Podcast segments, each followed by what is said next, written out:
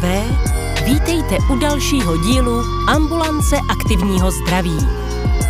Přichází moderátor pořadu, ředitel fakultní nemocnice Olomouc, profesor Roman Havlík. Vážení diváci, vítejte u dalšího, letos posledního pořadu Ambulance aktivního zdraví. Dnešní díl bude jiný. Má být zhrnutím toho nejzásadnějšího, co pro své zdraví můžete vy sami udělat. Netradiční pojetí dnešního vysílání doplní i netradiční hosté. Budou jimi příznivci ambulance aktivního zdraví, které jsme motivovali ke změně životního stylu. Tak pojďme na to. Jednou z prvních aktivit projektu Ambulance aktivního zdraví bylo definování tzv. desatera aktivního zdraví. Pojďme si některé body připomenout a začneme s travou. Za mě daleko důležitější, než cokoliv počítat, je hlídat tu kvalitu těch potravin. Takové až, až skoro dogma, že snídaně je nezbytně nutná pro každého, tak to tak úplně není. I v tomto se mezi sebou lišíme a jsou eh, lidé, kterým snídaně nevyhovuje a není nutné, aby se do toho nutili. Uvědomíme, většina dětí mm. nesáhne po čerstvé zelenině nebo ani mm. ovoci a de facto je přitahují tady ty průmyslově zpracované potraviny a nakonec nejenom děti. Tak eh, proč mm. to tak je? Takhle, tyto potraviny jsou přímo v laboratořích eh, sestavovány, vymýšleny tak, aby eh, byly návykové, aby jsme dosáhli při jejich konzumaci, se tomu říká pocit blaženosti, bliss point, což je kombinace cukru, tuku, soli, eh, aditiv nějakých, dochucovadel a takové té křupavé chuti, ještě nejčastěji konzistence. Takže tyto potraviny my sníme a za chviličku bychom si dávali více, více znovu, vedou k té návykovosti, k opakování. Samozřejmě u každého je to trošičku jinak, jak s jiným jinýma drogama vlastně je tam i nějaká genetická dispozice, někdo více podléháme těmto eh, látkám, někdo méně. A proč hlavně ty děti? Eh, za mě eh, ten důvod je proto, že my můžeme dětem vysvětlovat, co chceme, můžeme je vzdělávat, ale jestliže my je dáme vlastně do prostředí, kde převládají tyto potraviny, což dneska je takové prostředí, říká se tomu taky někdy toxické stravovací prostředí, to znamená, že jsme obklopeni, tak tam je taková ta jednoduchá věc, čím jsme obklopeni, obklopeni, co je nejsnažší, to nejvíce konzumujeme a když tam máme tu závislost, tak potom saháme opakovaně a zkrátka si akorát vybudováváme další a další závislost. Je to neuvěřitelný začarovaný kruh. Máte zkušenosti s převedením dětí na skutečné potraviny? Moje děti zdravé věci odmítají, zeleninu jíst donucení. Máte nějaký tip, jak na ně? Tak to je těžká otázka asi. Margit, Takhle. začneme u vás. Ideální situace je, když se dítě narodí do zdravě se stravující rodiny. To, co jedí rodiče a to, co je doma, to bude jíst i to dítě. Jako, to je úplně jednoduché. Jestliže my začneme zavádět zdravou výživu třeba v době, kdy už dítě, děti dospívají a v tom rebelujícím věku jsou, tak je to extrémně těžké. A v žádném případě nemá smysl jako ty děti nějak vychovávat, edukovat. Jako tam jedině, co funguje, je dostupnost a příklad. To znamená, my rodiče v klidu jednoznačně budeme jíst, budeme to připravovat a bude to doma vlastně. To, co bude doma, ty děti doma budou jíst, i když budou dospívající. Málo kdo si uvědomuje, že když jíme to skutečné jídlo, tak my ho nepotřebujeme jíst tolik hodně. Takže ta cena se potom, hmm. jako na to může vypadat, když jsme navykli nakupovat obrovské množství potravin, je, jíst velké množství potravin, ale začneme jíst skutečné jídlo, začneme třeba omezovat počet denních jídel, čas, kdy jíme ve dne, jsme víc zasycení, tak my toho tolik nesníme. Kdybych měl zhrnout to zásadní ze stravy, tak bych doporučil snížit příjem masa, cukru a soli a obecně omezit příjem průmyslově zpracovaných potravin. Z druhé strany nemá cenu nic přehánět a někdy si dopřát, dopřát to, na co má člověk chuť. Důležité je také dodržovat přestávky mezi jídly a dopřát tělu možnost vše řádně zpracovat a strávit. Druhým bodem v našem desateru, který jsme probírali, byl pohyb. Pohybová aktivita dokáže předcházet, zlepšovat průběh a dokonce i vyléčit mnoho nemocí. Ze širokého spektra diagnóz, které může správný pohyb ovlivnit, bych jmenoval například onemocnění psychiatrická, jako jsou deprese či úzkosti, neurologická, včetně ovlivnění demence, Alzheimerovy choroby nebo roztroušené sklerózy, metabolická, jako například obezita nebo cukrovka, kardiovaskulární, včetně ovlivnění vysokého krevního tlaku a choroby plicní, jako jsou astma anebo cystická fibróza. Jakákoliv pohybová aktivita, která bude bavit, tak si myslím, že je vhodná. Měli by poslouchat své vlastní tělo. A co se týká posilovny, myslím si, že v těch 70 asi do posilovny mezi takové ty borce 20 leté asi už moc nepůjdeme, ale můžeme klidně posilovat doma vlastní vahou nebo dělat si nějaké posilovací cviky, které najdeme klidně i na nějakém internetu, nebo se půjdu poradit s nějakým odborníkem.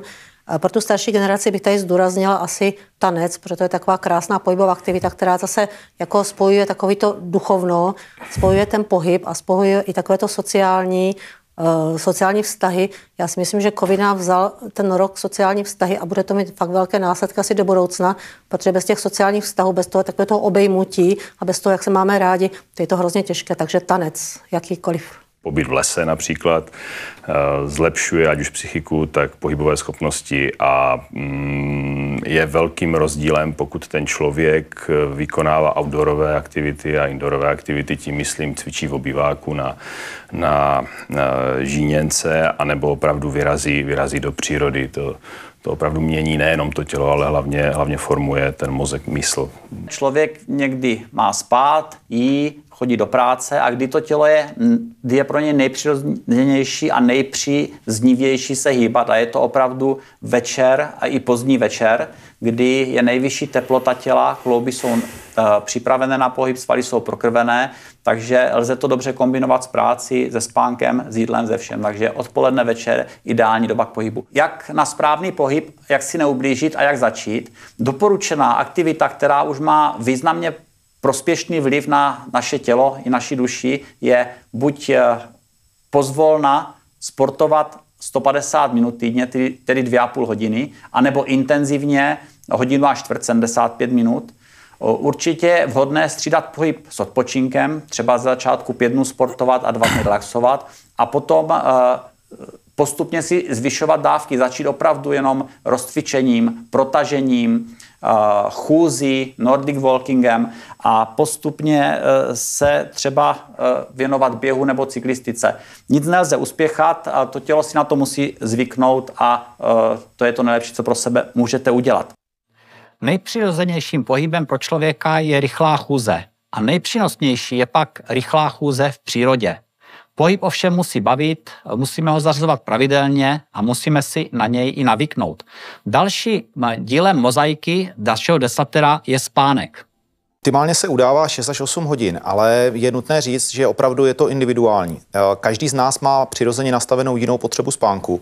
Někomu stačí 6 hodin, 5 hodin, bude se cítit odpočatý, někdo zase potřebuje naopak 9. Optimální říká se těch 6 až 8, ale pokud někdo z diváků spí 5 hodin a vyhovuje mu to, není unavený, no tak dobře pro něho. V rámci somnologie se říká, že většinou člověk, pokud nemá žádný problém třeba s usínáním nebo něco podobného, tak usne do těch 10, 15, maximálně 20 minut. Potom by měl spát víceméně celou dobu, Chápu, že se během noci probudí, sem tam zajde si třeba na záchod nebo nějakou jinou fyziologickou potřebu vykonat a potom by měl zase usnout právě do těch třeba 15-20 minut. To je normální stav. Mm-hmm. Potom ten zbytek už se dostáváme do fáze nějakých řekněme, patologií, semipatologií.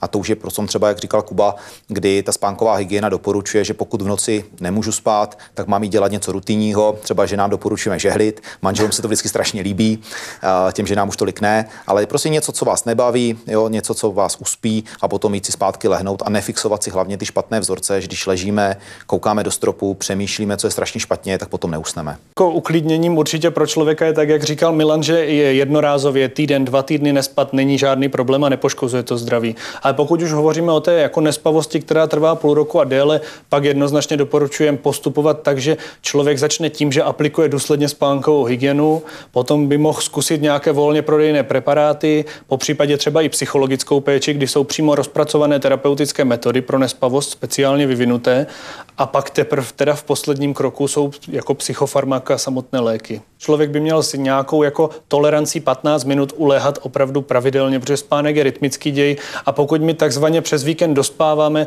tak nejen, že to nefunguje, ale ještě je problém, že cirkadiální rytmus, ten, co spánek řídí, mu trvá přibližně dva dny se přenastavit, třeba i po cestování.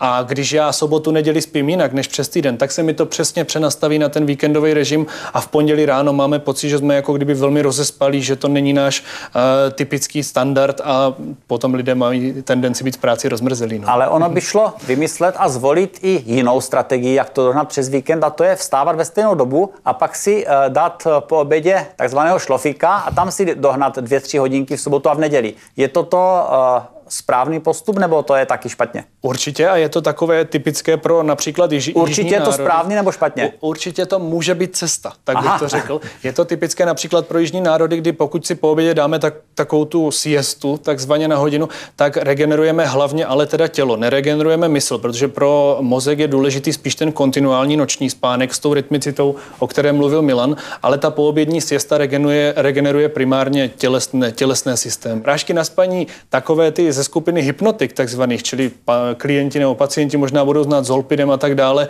to prakticky bývá většinou terapie jenom na přechodnou dobu. Nikdy to není kauzální řešení a buď teda přistupujeme k nějaké kauzální terapii té psychické poruchy, anebo doporučujeme psychologickou péči nebo nějakou režimovou úpravu. Ale prášky na spaní jsou Čili je pravda to, k čemu jsem dospěla při tom studiu, že prášky na spaní nikdy nenahradí plnohodnotný spánek.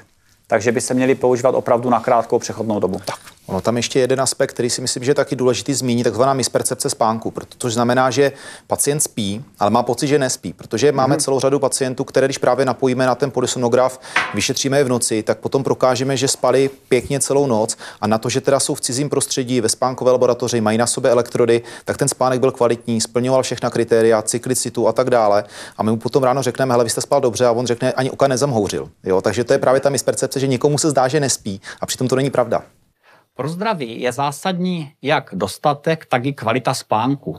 A to nejjednodušší, co proto to můžeme udělat, je usínat a vstávat relativně ve stejnou dobu, a to včetně volných dnů. Dalším bodem, který bychom dneska chtěli připomenout, je otužování. Přirozenou reakcí na každý stres je zvýšení tepové frekvence, zvýšení krevního tlaku, pocení, pocit nedostatku vzduchu a vlastně pocit diskomfortu. Je to velice důležité, abychom vlastně dlouhodobě připravovali náš organismus na přiměřenou reakci na každý stres. Nejdůležitější součástí přípravy je fyzická aktivita. Musíme se, musíme se snažit, aby už naše děti od útlého mládí sportovaly a postupně se k tomu sportu přidává další e, záležitost, jako je dietní režim, absence kouření, absence alkoholu, dostatek spánku a tak dále, správné dýchání. To jsou všechno faktory, které musíme dlouhodobě v nás všech e, pěstovat a tím si prodlužujeme lidský život. Pokud to otužování probíhá správně, tedy jak má postupně a tak dále, tak e, to vede ke snížení krevního tlaku v tom dlouhodobém horizontu, ke snížení tepové frekvence, obecně ke snížení kyslíkové spotřeby organismu, což je hrozně důležité, čili lepšímu výkonu, lepší protekci proti uh, onemocněním a ono to otužování nenastartuje pouze kardiovaskulární systém, je to otázka prostě imunity, vůbec komplexního přístupu. A eh, ta duše, kterou já hrozně zdůraznuju vždycky, to je strašně důležité, protože ta zkušenost není jenom fyzická, je psychická a myslím si, že je to strašně důležité. Začít nejlépe jako doma, tou, tou studenou sprchou a zase můžeme bavit o tom, jestli jako ráno nebo večer, protože to má nějaké jako další aspekty, ale začít v tom domácím prostředí. Úplně bych se nebránil takovým jednoduchým věcem, jako snížit si v zimě teplotu doma, odkládat část oblečení, otužovat se vzduchem, to znamená chodit na procházku, kdy už na ten podzim, třeba jenom jako v tričku, opravdu se jakoby testovat, jak to moje tělo, jak to moje tělo reaguje a postupně se dostávat právě potom k tomu otužování, k tomu takovému tomu jako hardcore, tvrdému v té ledové vodě, k kterému se asi dostaneme. Při tom otužování je důležité se sklidnit, nesmírně, zvolna dýchat, nesmírně. uvolnit se a je to jak při jiném sportovním výkonu. Prostě ten organismus musí být nalazen na to, tak. co má dělat a uh, je to je to nedílná součást, ta tak. psychika toho celého procesu. Tím to získává jo, potom jo, jo. Ten, ten, ten, ten, ten jako kumulovaný efekt. Taková uh, doporučená doba pro začátečníky je, že by v té vodě neměly být víc minut, než kolik má voda stupňů. Zdravý stres vyvolaný otužováním trénuje náš organismus i na všechny ostatní druhy stresu a navíc posiluje naši imunitu. Dalším bodem, který jsme probírali a který bych připomenul, je odpočinek. Odpočinek. Pokud si tedy dovolíme opravdu odpočívat, zlepšuje naši psychickou i fyzickou kondici. Snižuje chronický stres a zlepšuje pocit osobní pohody a štěstí. Jenom dobře odpočatý člověk dobře pracuje. To znamená, to je to, o čem jsme se nyní bavili, že potřebuju ten odpočinek, abych mohl lépe pracovat. Ale to je málo. Tak proto se mi líbí i ta dovolená že si mohu dovolit něco, co v tom každodenním schonu běžného obstarávání si dovolit nemohu. Já jsem tady před chvílí velmi horoval za tu aktivitu, ale ta musí být nezbytně doplněna právě i tou určitou mírou usebrání nebo třeba i té samoty. Eh, když si vezmeme třeba dlouhé pochody, tak takovou typickou v dnešní době eh, náplní eh, volného času může být třeba cesta do Kompostely, 800 kilometrů pěší chůze a to si můžete vybrat, jestli půjdete sám a půjdete sám se sebou, takhle jsem to šel já, protože jsem potřeboval nějakým způsobem se více ponořit do sebe, anebo jestli jdete s přáteli, nebo tam navštívíte každý den nějakého jiného souputníka, s kterým dáte řeč. Čili opravdu oba ty mody jsou, jsou velmi potřebné a zase Nihil novo sub sole, už, už ve středověku eh, se hovořilo o vita aktiva a vita contemplativa. Čili ten život činný, aktivní, produktivní, věnovaný činorodosti je nesmírně nutný pro plný způsob lidského bytí, ale musí být vyvažován tou kontemplací, tím sebeusebráním, tím ponorem do vlastního nitra, uvažováním o vysokých ideálech a hlubokých ideách. Čili taková ta sebereflexe, jestli ta cesta aktivní, po níž jdu, je opravdu správná, jestli to je to, po čem toužím, jestli to je to, co chci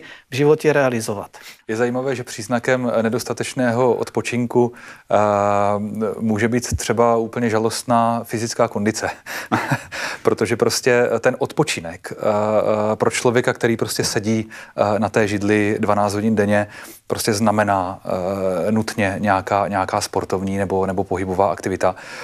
Jinak prostě zdraví, zdraví nebudete, když budete kompenzovat a volný čas trávit i přes tohleto zaměstnání pasivně, tak prostě nemůžete být, uh, nemůžete být zdraví. Uh, a my a bohužel takhle to má většina společnosti. Čili fyzická unava, fyzická Čili, slabost, to je jeden, jeden příznak nedostatečné o vyvážení odpočinkem. Přesně tak, tak nedostatečného vyvážení odpočinkem, ale my dneska ty projevy vidíme, když se podíváte kolem sebe na ulici, tak, uh, tak dnes a denně, uh, dnes přes 60% lidí v dospělém věku má nadváhu nebo, nebo obezitu. Uh,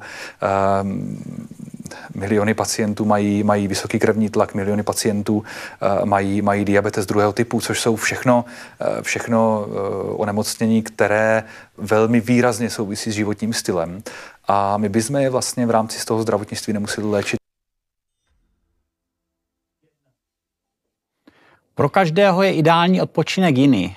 A v zásadě by měl být opakem toho, co běžně děláme v práci nebo čím se zabýváme.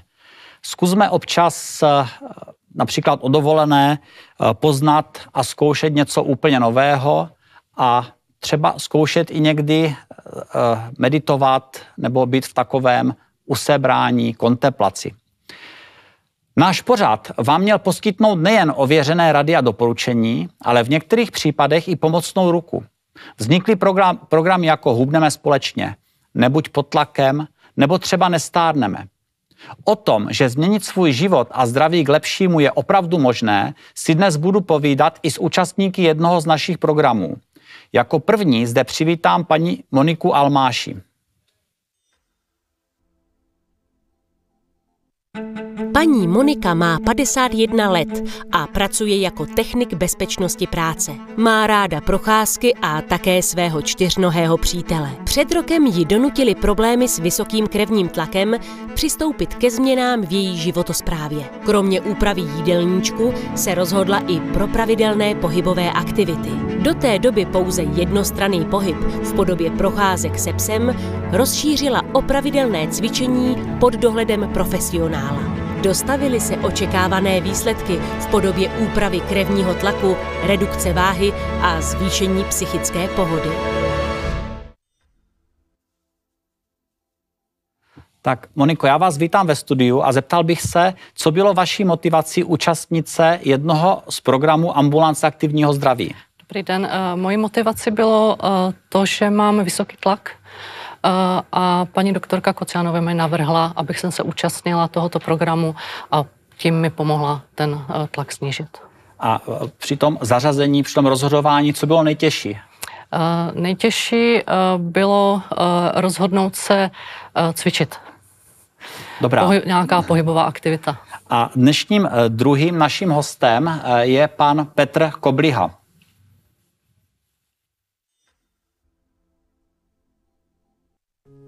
Pan Petr má 46 let. Živí se jako IT správce a kromě třech dětí pečuje také o dvě kočky.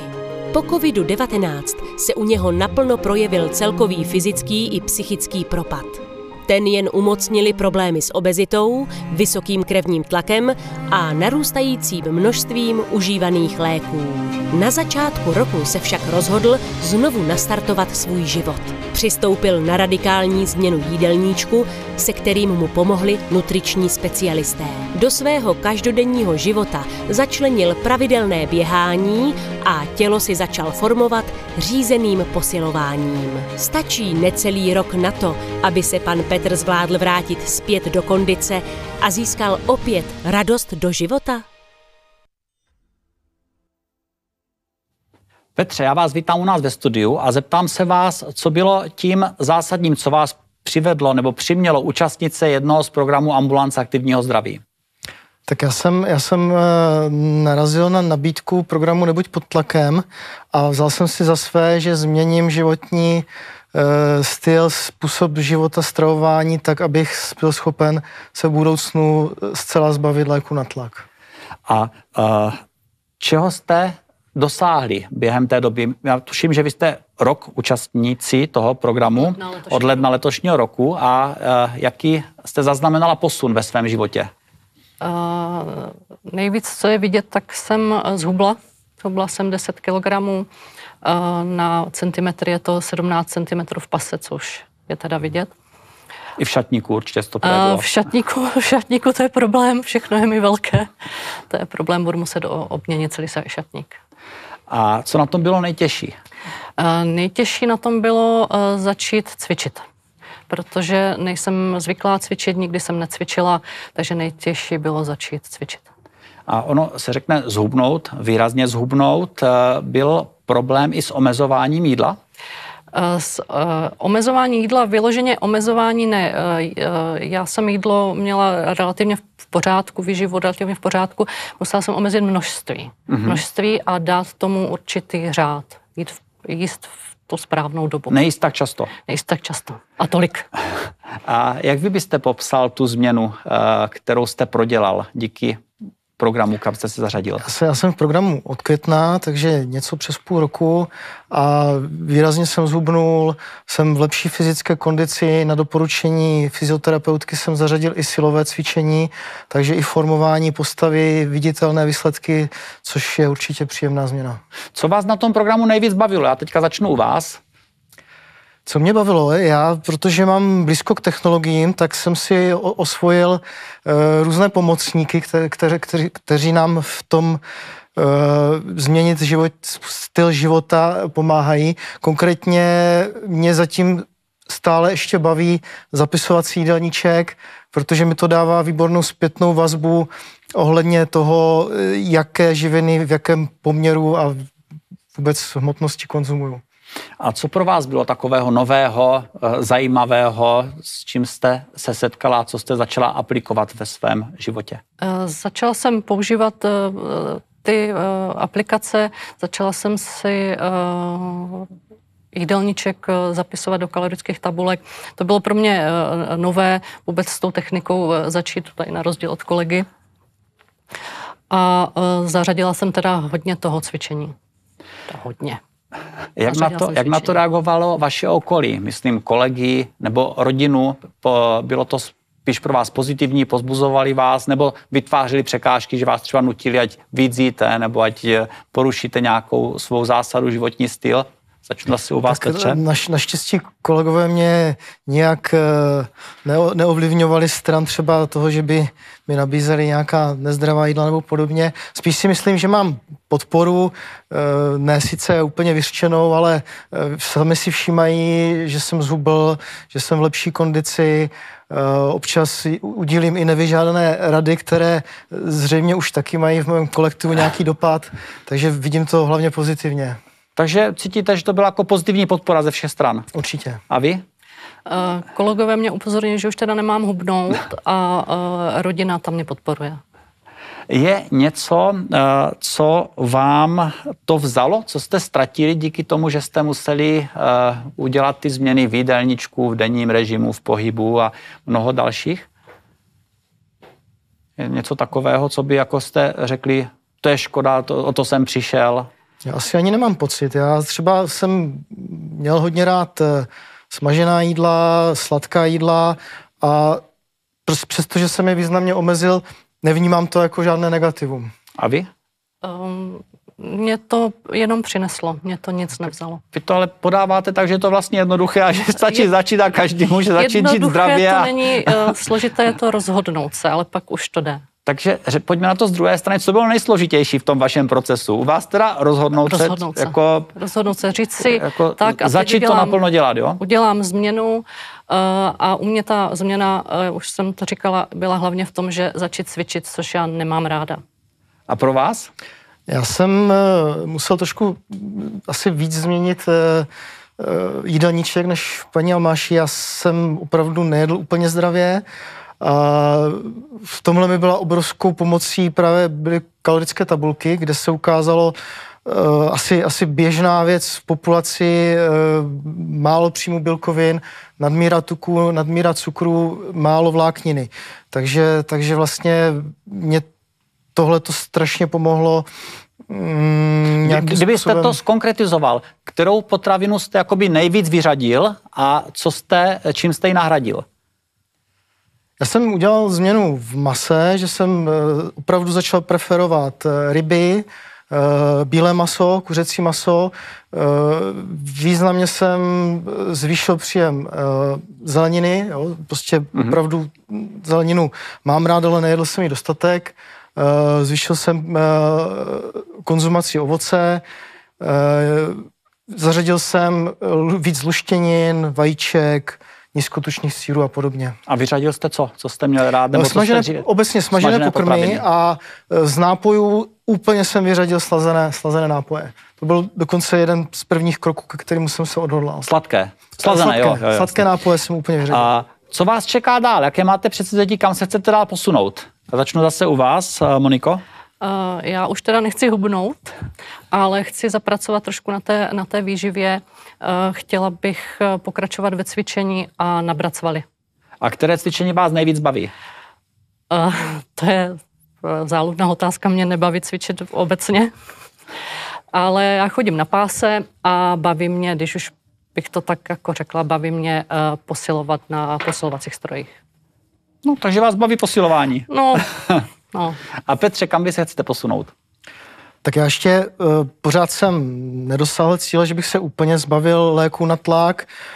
Uh, uvidíme, jestli to půjde, nicméně progres je tam velký. Při stávající stejné medikaci mám uh, za těch 6 měsíců uh, zlepšený krevní tlak a chtěl bych hlavně u tohohle způsobu života, stravování, pohybu zůstat, jo? protože se cítím dobře, uh, běhám nebo obecně sportu trošku víc, než jsem byl zvyklý a v jídelníčku celkem důležité úpravy, uh, taky menší porce, nepřejídat se, hlídat si zdravé jídlo. Já jsem vás povídal dosti dlouho, dám prostor divákům, ať se vás ještě mohou na něco ptat. Přišlo jsem už celkem dosti dotazů. První dotaz, tedy na hosty. Zařadili jste do svého života nově i pust, ať už intermitentní nebo delší. Děkuji a obdivuji, jak jste se do toho pustili. Tak eh, kdo z vás zařadil pust? Tak eh, Snažím se nejíst večer, neříkám, že se mi to úplně vždycky daří, ale většinu týdne od té 6. 7. hodiny nejím a snídaní stíhám tak kolem té 7. 8. hodiny. Čili to jsou kritéria toho předušovaného pustu, že tam 12-hodinové okno umožňuje organismu spalovat zásoby. A vy to máte nějak podobně? Já to mám podobně. Vlastně a. dodržuju to, že od 7 hodin a láká, většinou od 7 láká vás zkusit třeba několika denní pust? Mně ne, já ráda jim. Asi bych nezačal několika denním, ale určitě nějaké kratší pusty bych nechtěl v budoucnu vyzkoušet. Dobrá, další dotaz. Jak jste zvládali překonávat překážky a odolávat pokušením, která se objevila během této změny? Moc děkuji a rád se inspiruji. U mě to bylo uh, o rozhodnutí. Já jsem se prostě rozhodla, že to takhle chci. A tomu jsem to podřídila. Takže jo. je to rozhodnutí. Já Čili vůli to... jste to všechno zvládla, ano. neměla jste ano. s tím už nejmenší pochybnost, že byste se odklonila ze své cesty? Pochybnosti jsou pořád, ale nechci si to připustit, prostě je to rozhodnutí. Je to vědomé rozhodnutí. Ale ten výsledek asi stojí za to. Je tam jiný pocit ze sebe, vnitřně, Určitě. z nálada a všechno Určitě. se projevuje, jo? Určitě Dobrá. Ano. A vy? Já se, se pokušení snažím nevystavovat. To znamená, nekupuju vůbec eh, slad, sladké výrobky, cukrovinky, nekupuju mražené pici a podobně. Snažím se uh, nemít to pokušení po ruce. Další dotaz je, eh, děkuji za váš pořad. Chci se zeptat, zda máte nějaké oblíbené strategie na udržení motivace k pravidelnému cvičení. Což možná bude na vás, protože vy cvičíte rád, vy se motivovat nepotřebujete. Uh, Takže Moniko. Já chodím eh, cvičit uh, zejména teda uh, na kliniku tělovýchovného lékařství a mně prostě je nepříjemné a hloupé tam nepřijít. Čili vás ten závazek, že jste se někam ano. upsala, tak ano. vás motivuje a nutí ano. vás to dodržovat. Ano. Dobrá. Zdravím, jaký byl nejtěžší, ale zároveň nejvíc obohacující krok směrem ke zdravějšímu životnímu stylu? No se to z jiné strany ptá pořád na to samé, ale zkuste říct jeden, jeden určitý krok. Petře? Jestli můžu začít, tak Můžete?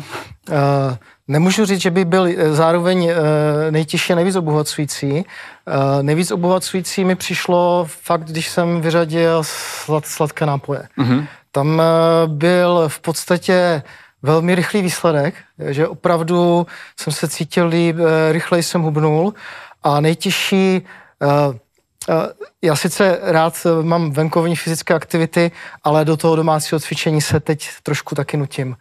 Ale snaží, zatím se mi to daří, daří dodržovat, vidím zase výsledky změny postavy, takže je to fajn. A vy byste něco takového našla? Uh, já vidím vlastně v tom, co pro mě bylo nejtěžší eh, začít cvičit, tak v tom vidím vlastně největší, eh, největší pokrok a, a přineslo mi to to, že mě tolik nebolí tělo, lépe se hýbu, lépe, lépe koordinuji pohyby. Další dotaz je, jaké nové recepty nebo jídla se staly pravidelnou součástí vaší stravy? My jsme o tom se bavili, ale jestli byste Moniko, vy nějaké nové jídlo nebo recept řekla, které jste díky tomu zavedla? Já úplně, úplně jsem neměnila jídelníček, já jsem omezila, eh, třeba vyměnila jsem tučnější jogurty za eh, méně tučné a eh, doplnila jsem bílkoviny, takže nějaké proteinové kaše, nápoje proteinové, to jsem doplnila. A Petře, Já nemůžu úplně říct, že bych eh, měnil významně jídla, spíš jsem eh, některá jídla omezil, některá preferuji vys, vys, vyřazení smaženého přidání ryb, ale přiznám se, že mě baví třeba zkoušet eh, nějaké mm, exotické ovoce, které jsem předtím moc nejídával, něco si zjistím, co obsahuje a pak zjistím, že mi, že mi i chutná. Takže ne, ne, nebyl, neřekl bych, že jsou to vyloženě jídla, ale spíš obecně třeba nějaké nové potraviny, které ochutnám a zařadím do jídelníčku. A ty další dva dotazy přímo uh, krásně korespondují s tím, že máme advent a začne nový rok s novými předsevzetími. Co byste vzkázal těm, kteří střídavě hubnou a přibírají a říkají si, že od nového roku začnou žít zdravě? Ve vašem podání to zní všechno strašně jednoduše. Co byste doporučili? Tak Petře, začněte. Eh, možná to zní jednoduše, jednoduché to úplně podle mě není, ale fakt je důležitý ten první krok, eh, říct si, ano, chci toho dosáhnout. A to jsem asi udělal já a myslím si, že je důležité, aby v případě, že se rozhodnete pro změnu, eh, stravování nebo obecně stylu života, tak vydržte, vytrvejte, alespoň několik týdnů, uvidíte, dostaví se výsledky a ty vás budou dál motivovat.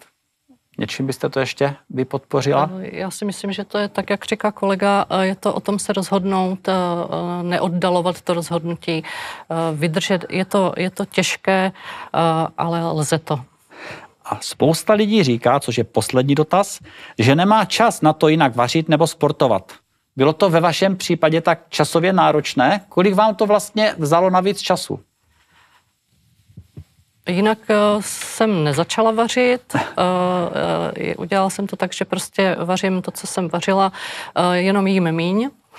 A jediné, co mě nějakým způsobem trochu omezilo a vzalo čas, tak zaznamenávat do různých těch aplikací kalorické tabulky a podobně. A ten sport, ten vám, tomu věnujete kolik hodin týdně, který jste nedělala, teď jste ho začala? To věnuji hodinu, ne, dvě hodiny, dvě hodiny týdně. Jo, tak to zase asi není žádná oběť. A vy, eh, jak jste, kolik jste do toho musel investovat svého týdenního času? Eh, určitě se shodnu v tom, že zapisování jídla bere čas průběžně. Chce to zase určitou disciplínu vydržet u toho, zapisovat ideálně hned jídlo a sportu o něco víc, takže v podstatě ty tři hodinky týdně věnuju sportu víc, než jsem předtím věnoval. A předtím jste měl kolik? Předtím to bylo třeba okolo dvou hodin. Takže teďka pět hodin pět, týdně sportujete? Okolo pěti hodin to je týdně sportuju. Dobře, já vám zatím poděkuji. A jak jsme slyšeli od obou našich hostů, je to především o tom rozhodnout se. Na druhou stranu vystoupit ze zajetých kolejí a změnit své návyky, ale určitě není jednoduché. Pomoci vám s tím můžeme i v našem nově otevřeném Centru zdraví a prevence, kde vedle praktického lékaře a ambulance psychosomatiky funguje rovněž ambulance preventivní medicíny. A nyní se pojďme do našeho centra podívat.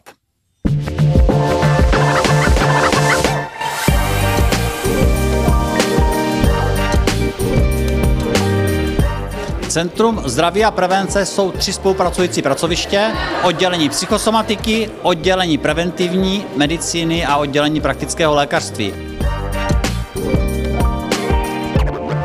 První oddělení praktického lékařství, které um, se stará o uh, pacienty nebo klienty, kteří potřebují preventivní mm, péči, ale současně potřebují i řešení svých zdravotních potíží, tak jak je zvykem u praktického lékaře. Druhý oddíl uh, zastupuje paní doktorka Moravcová, která uh, se bude starat o péči o pacienty, kteří chtějí udělat něco navíc pro své zdraví.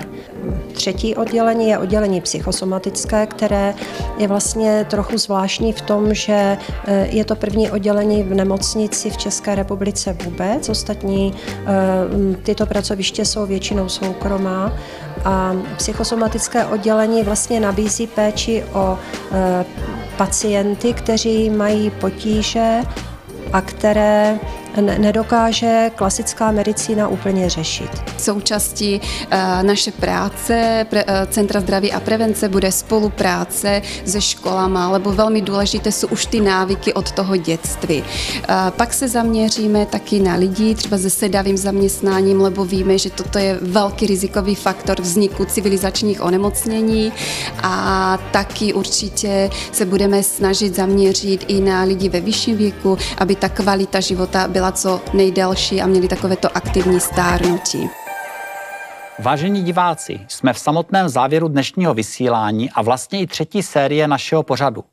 Chci vám poděkovat za vaši přízeň.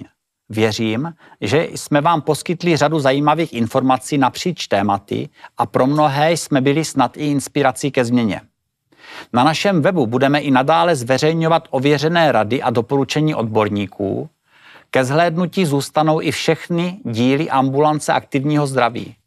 Pokud ve své cestě budete potřebovat pomocnou ruku, neváhejte se obrátit na naše Centrum zdraví a prevence.